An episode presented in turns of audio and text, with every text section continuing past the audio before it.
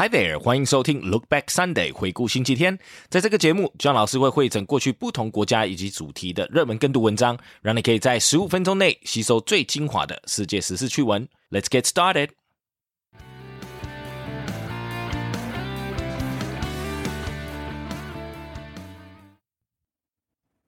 The right to repair movement gains ground. If you buy a product, a car, a smartphone, or even a tractor, and it breaks, should it be easier for you to fix it yourself? Manufacturers of a wide range of products have made it increasingly difficult over the years to repair things, for instance, by limiting availability of parts or by putting prohibitions on who gets to tinker with them. It affects not only game consoles or farm equipment, but cell phones, military gear, refrigerators, automobiles, and even hospital ventilators, the life saving devices that have proved crucial this year in fighting the COVID 19 pandemic. Now, a movement known as Right to Repair is starting to make progress in pushing for laws that prohibit restrictions like these. In August, Democrats introduced a bill in Congress to block manufacturers' limits on medical devices, spurred by the pandemic. In Europe, the European Commission announced plans in March for new right to repair rules that would cover phones, tablets, and laptops by 2021. And in more than 20 state houses nationwide, right to repair legislation has been introduced in recent years by both Republicans and Democrats.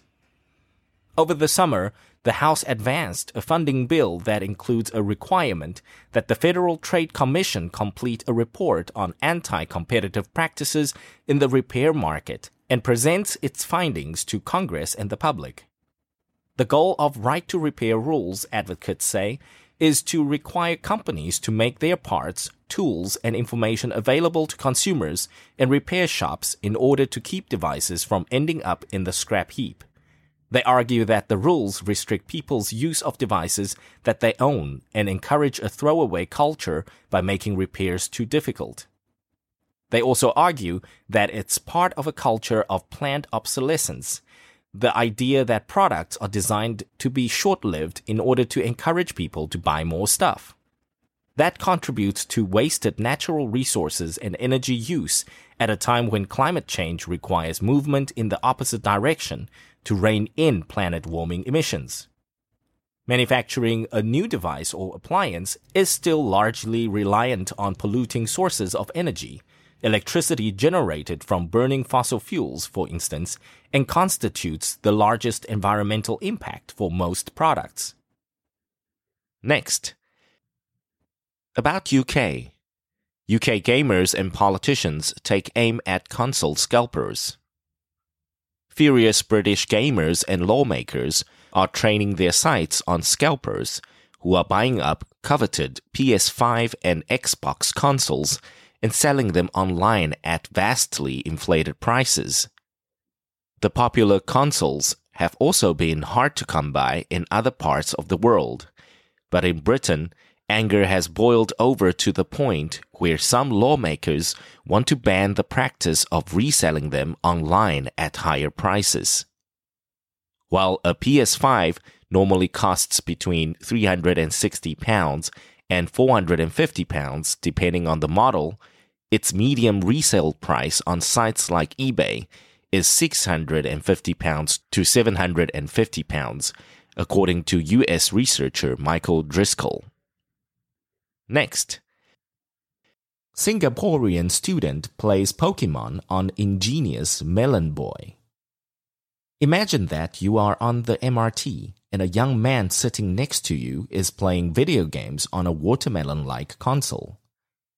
That's the unusual sight some people recently experienced in Singapore, where a teenager was seen playing Pokemon Go on a self built console made of a watermelon a screen, and some buttons. Cedric Tan, a student from the Singapore Management University, has been tinkering with the project on YouTube, which has led to him building his own version of Pokemon Emerald inside a fruit. An avid creator, Tan's long list of projects include turning a map into a blank canvas for augmented reality, finding a way to send messages to Telegram using Microsoft Excel, and building a playable Game Boy Advance inside a melon. When asked about his project, Tan said, when it came down to actually making the Melon Boy, it happened to be really convenient, seeing as the melon was very spacious on the inside, allowing me to wire everything up with ease. The Game Boy emulator can then be loaded and run with the same software as the original game. Inside the scooped out melon, a power bank, buttons, a 1.8 inch screen, loudspeakers are assembled. According to Tan, the construction took about a month, though he blamed the time length on a faulty device integral to the Game Boy. Without the problem, the watermelon based console could have been finished in less than a week, he said. As an information systems student, I have no background in electrical engineering, so learning that from scratch took some time, Tan recalled. The result is a working game console complete with a Game Boy Advance emulator and a game controller. But the best thing about Tan's video is the public's reaction to the watermelon Game Boy. On a visit to the market, he played the game console surrounded by real watermelons, which provoked weird looks from passers-by. Tan also recalled being quizzed about the device when he brought it into a train station.